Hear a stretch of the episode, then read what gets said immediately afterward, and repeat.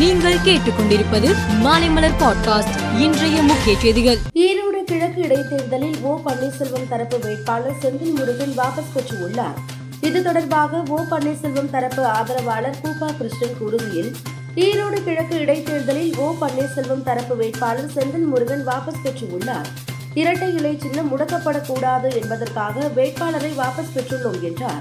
செங்கல்பட்டு அரசினர் கூர்நோக்கு இல்லத்தில் தங்கியிருந்த சிறுவன் கோகுல் ஸ்ரீ கடந்த முப்பத்தி ஒன்று பனிரெண்டு இரண்டாயிரத்தி இருபத்தி இரண்டு அன்று மரணமடைந்ததைத் தொடர்ந்து சிறுவனின் தாயார் பிரியாவுக்கு இழப்பீடாக ஏழு புள்ளி ஐந்து லட்சம் ரூபாயும் முதலமைச்சரின் நிவாரண நிதியிலிருந்து நிதி உதவியாக ரூபாய் இரண்டு புள்ளி ஐந்து லட்சம் ரூபாயும் என மொத்தம் பத்து லட்சம் ரூபாய் வழங்கி முதலமைச்சர் மு ஸ்டாலின் ஆணையிட்டு உள்ளார் அதானி குழும முறைகேடு விவகாரம் தொடர்பாக பாராளுமன்ற கூட்டுக்குழு விசாரணை நடத்த வேண்டும் என்று வலியுறுத்தி பாராளுமன்ற வளாகத்தில் உள்ள காந்தி சிலை முன்பு எதிர்க்கட்சிகள் இன்று போராட்டத்தில் ஈடுபட்டன.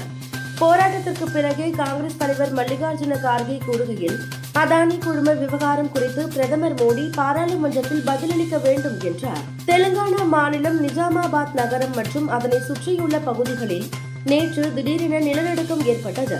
ரிக்டர் அளவுகோலில் மூன்று புள்ளி ஒன்றாக பதிவானது. நிலநடுக்கத்தை உணர்ந்த பொதுமக்கள் பீதி அடைந்து வீட்டிலிருந்து வெளியே ஓடினார்கள். உயிர் சேதம் ஏதும் ஏற்படாததால் மக்கள் நிம்மதி பெருமூச்சு விட்டனர் துர்நாகி என்ற நகரத்தில் இருந்து இருபத்தி மூன்று கிலோமீட்டர் தூரத்தில் உள்ள காசினா டெட் மற்றும் அதனை சுற்றியுள்ள பகுதியில் இன்று அதிகாலை நான்கு புள்ளி ஒன்று ஏழு மணிக்கு சக்தி வாய்ந்த நிலநடுக்கம் ஏற்பட்டது. ரிக்டர் அளவுகோலில் ஏழு புள்ளி எட்டாக இது பதிவானது. இந்த நிலநடுக்கத்தால் பலி எண்ணிக்கை ஆயிரத்து முன்னூறாக அதிகரித்து உள்ளது. கட்டிட இடிபாடுகளில் சிக்கி ஆயிரக்கணக்கானோர் தவித்து வருகின்றனர். அவர்களை மீட்கும் பணி தீவிரப்படுத்தப்பட்டுள்ளது. ஆஸ்திரேலியா அணி நான்கு டெஸ்ட் மூன்று ஒருநாள் போட்டிகளில் விளையாடுவதற்காக இந்தியா வந்துள்ளது.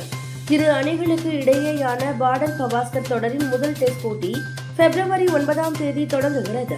இந்த முறை பாடன் கவாஸ்கர் தொடரை ஆஸ்திரேலிய அணி வெற்றி பெறும் என இலங்கை முன்னாள் ஜாம்பவான் வீரர் மகிழா ஜெயவர்தனே ஆதரவு தெரிவித்துள்ளார். மேலும் செய்திகளுக்கு மாலை மலர் பாட்காஸ்டை பாருங்கள்.